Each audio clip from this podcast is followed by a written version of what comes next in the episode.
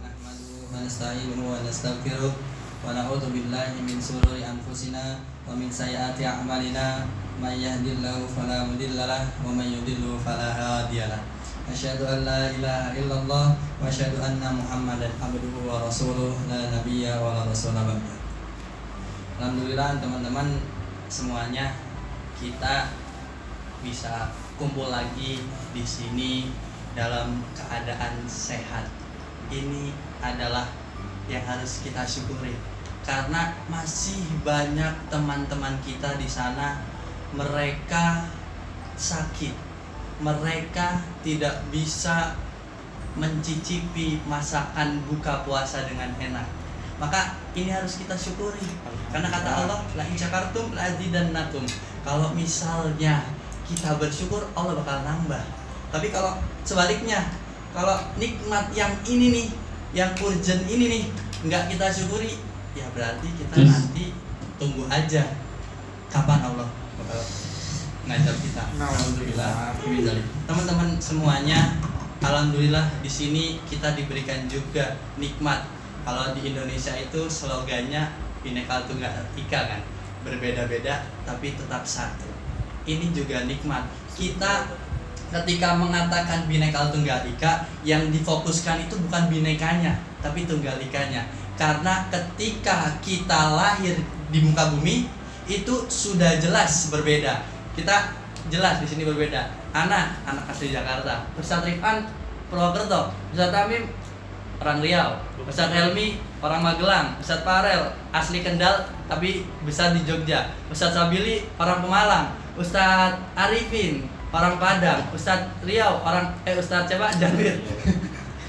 orang NTB, Ustadz Ribat orang Magelang. Di sini kita menjelaskan bahwa kita ini berbeda. Tapi Allah memberikan kepada kita nikmat tunggal ika. Dari berbeda-beda ini kita dipertemukan oleh satu tujuan, oleh satu waktu tunggal ika. Apa tunggal ika? Kita dipertemukan di satu waktu untuk menuju satu hal. Ini nikmat bineka tunggal ika yang harus kita kembali syukuri. Kemudian salawat serta salam marilah kita curahkan ke- kepada baginda Nabi besar kita Nabi Muhammad Sallallahu Alaihi Wasallam yang dengan semangatnya telah merubah zaman ini dari zaman jahiliyah menuju zaman Islamiah yang terang benderang seperti saat ini. Teman-teman semua, pada waktu lalu Ana sudah membahas urgensi waktu. Allah telah menurunkan surat wal asri tentang waktu. Kemudian Allah nggak cuma nurunin surat doang. Allah memberikan tanda-tanda kebesarannya tentang waktu. Apa? Like ada pagi, siang, sore, malam. Yang di dalamnya itu kita bisa makan, kita bisa minum, kita bisa puasa. Allah memberikan itu untuk kita berpikir, untuk kita berpikir karena kita ini masih muda. Itu apa yang kita siapkan? Kalau dalam Al-Hasyr gitu kan, ya ayyuhallazina amanu taq wal tanzur nafsum ma. Berapa yang untuk kamu siapkan untuk masa depan? Itu. Allah memberikan tanda kebesaran ini kembali untuk disyukuri karena kita adalah pemuda. Kemudian di ayat selanjutnya teman-teman apa? Innal insana lafi khusrin. Allah sebelumnya wal asri urgensi waktu demi masa. Kemudian Allah mentanbihkan kepada kita innal insana lafi khusrin inna sesungguhnya sesungguhnya nih al insan alif lam di sini adalah alif lam al istiqroqiyah. Kalau uh, Ustaz Rifan kalau salah tolong dibenerin antum ahlun nahu juga kan. Al al di sini al alif lam al istiqroqiyah yang maknanya ulu semuanya. Al insan semua manusia. Mau Islam mau Kristen mau apa al insan semua manusia apa? Lafi husrin lafi husrin dalam keadaan kerugian. Maka ini nih yang tanbih Allah yang sangat mencekram bagi anak pribadi yang apa namanya perlahan menyadarkan anak sendiri. Kerugian teman-teman kenapa Allah memberikan kerugian itu nggak di awal itu kan? Nggak di awal tapi selalu di akhir. Nggak mungkin kan? Kita rugi itu di awal nggak mungkin. Oh kita belum ngelakuin apa-apa tiba-tiba wah aku rugi nih. Terus kalau misalnya kita udah belajar eh kita belum belajar terus kita nggak ngelakuin apa-apa di awal wah aku rugi nih aku rugi nih. Tetapi letaknya kerugian itu adanya di akhir ya kan?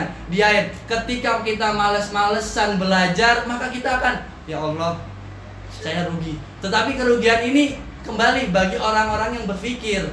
Bagi orang-orang yang berpikir bahwasanya kita rugi. Jangan pernah tanyakan kerugian itu kepada orang yang sedang belajar. Karena mereka tidak akan apa namanya merasa kerugi. Karena apa? Dia bersungguh-sungguh dengan syarat bersungguh-sungguh tapi belajarnya. Coba tanyakan kerugian itu satu menit saja kepada orang-orang yang ketinggalan kereta satu menit. Karena saya sudah sering apa namanya ketinggalan kereta. Karena dulu waktu ngurusin ada beberapa hal mesen tiket jam satu, eh satu menit itu udah berangkat. Karena pernah itu. Karena rugi. Kemudian tanyakan orang kerugian apa? Selama satu bulan kepada orang-orang yang menyiapkan di bulan Ramadan. Ketika Syawal nanti tanyakan antum sebulan ngapain? Kalau males-malesan nanti mereka akan rugi. Syaratnya apa? Kembali berpikir. Kemudian tanyakan kepada kalau misalnya itu hanya hitungannya satu tahun tanyakan kepada orang yang selama belajar itu males-malesan sehingga dia nggak naik kelas. Tanyakan antum satu tahun apa yang dapat? Oh saya rugi dan lain sebagainya dengan penjelasan maka teman-teman semuanya rahimakumullah hidup ini yang pertama bisa jadi hanya hitungan angka hanya hitungan hari hanya hitungan bulan. Kita lahir 20 tahun yang lalu atau 19 tahun yang lalu atau 18 tahun yang lalu itu hitungan angka. Perlahan perlahan hitungan hari maka ketika kita berjuang itu nggak lama-lama. Kalau kita diberikan oleh Allah Subhanahu wa taala sampai besok, berarti kita cuma berjuang menegakkan agama Allah cuma sampai besok. Kalau kita diberikan oleh Allah Subhanahu wa taala umur 70 tahun, berarti kita berjuang cuma 70 tahun. 70 tahun. Maka apa namanya? Hidup itu hitungan angka, gitu kan. Nah, kemudian yang kedua, ketika kita sudah mulai menyadari hidup itu bisa jadi dikatakan hitungan angka apa yang harus kita lakukan? Ya kan? Maka ayo teman-teman kita masih muda kita harapan bangsa kita harapan bangsa ya kan? Inna fi syubani eh inna inna fi amrul ummah. Di tangan pemuda kalau salah di koreksi di tangan pemuda itu kita umat ini di tangan kita para pemuda gitu kan? Maka mari yang kedua apa namanya kita berkarya. Kalau misalnya dibahasakan kita sebagai talib Islam kita berdakwah. Kita apa namanya refleksi diri kita. Selama 17 tahun, selama 18 tahun, selama 20 tahun, selama 21 tahun, 24 tahun apa yang kita sudah lakukan untuk umat. Al-Fatih di umur 21 tahun sudah bisa mengalahkan Konstantinopel bisa menjebol benteng Konstantinopel. Yang saatnya yang pada saat itu emang paling kuat. Kiai Haji Ahmad Dahlan tahun 1912 mendirikan Muhammadiyah. 1915 mendirikan oh, teman-teman ada yang tahu?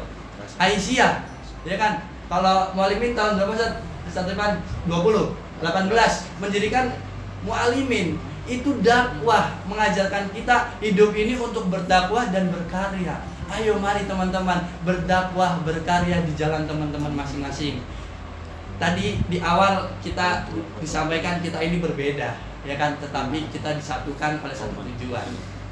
Kita berbeda dengan cara dakwah kita berbeda, tapi kita disatukan apa namanya dengan tujuan yang sama. Kalau dalam bahasa Muhammadiyahnya itu adalah apa? mewujudkan masyarakat Islam yang sebenar-benarnya. Dalam MKCHM, cita-cita tujuan hidup kita dua. Kalau sebagai hamba Allah, berarti kita mengharapkan ridhonya Allah. Kalau kedua, sebagai pemimpin di muka bumi, itu kita sebagai khalifah dan mengharap ridho Allah dan itu kembali ke pribadi. Tetapi ketika kita menjadi pemimpin, itu tidak bisa mewujudkan masyarakat Islam yang sebenar-benarnya, itu cuma sendiri. Kita harus bareng-bareng maka marilah ayo kita berdakwah secara bersama-sama untuk mewujudkan masyarakat Islam yang sebenar-benarnya. Karena Muhammadiyah ini hydrodynamics, ya kan? Kekuatannya ada pada di dalam, ya kan? Kekuatannya ada pada di dalam. Apa? Salah satunya salah duanya apa? Ideologis yang kuat. Yang kuat. Yang kedua adalah apa? Kadernya yang memiliki keikhlasan yang mau berjuang mewujudkan masyarakat Islam yang sebenar-benarnya melalui Muhammadiyah. Kemudian yang ketiga, teman-teman, kita nih kalau misalnya sedang berdakwah atau berkarya, kadang tuh ya, kadang wah, udah berdakwah, udah capek nih. Kadang mesti ada futur, bosen kan ya. Nah, apa yang kembali muasabah? Apa yang menyebabkan kita futur? apa yang akan menyebabkan apa yang menyebabkan kita bosan untuk kembali berdakwah dan kita harus apa namanya kembali semangat lagi kembali mengingat teman-teman salah satu apa namanya motivasi yang alhamdulillah ketika apa namanya uh, anak sampai kembali di Sudan setelah ke Indonesia. Apalagi men mendengar kemarin berita itu maestro kita meninggal apa namanya itu apa?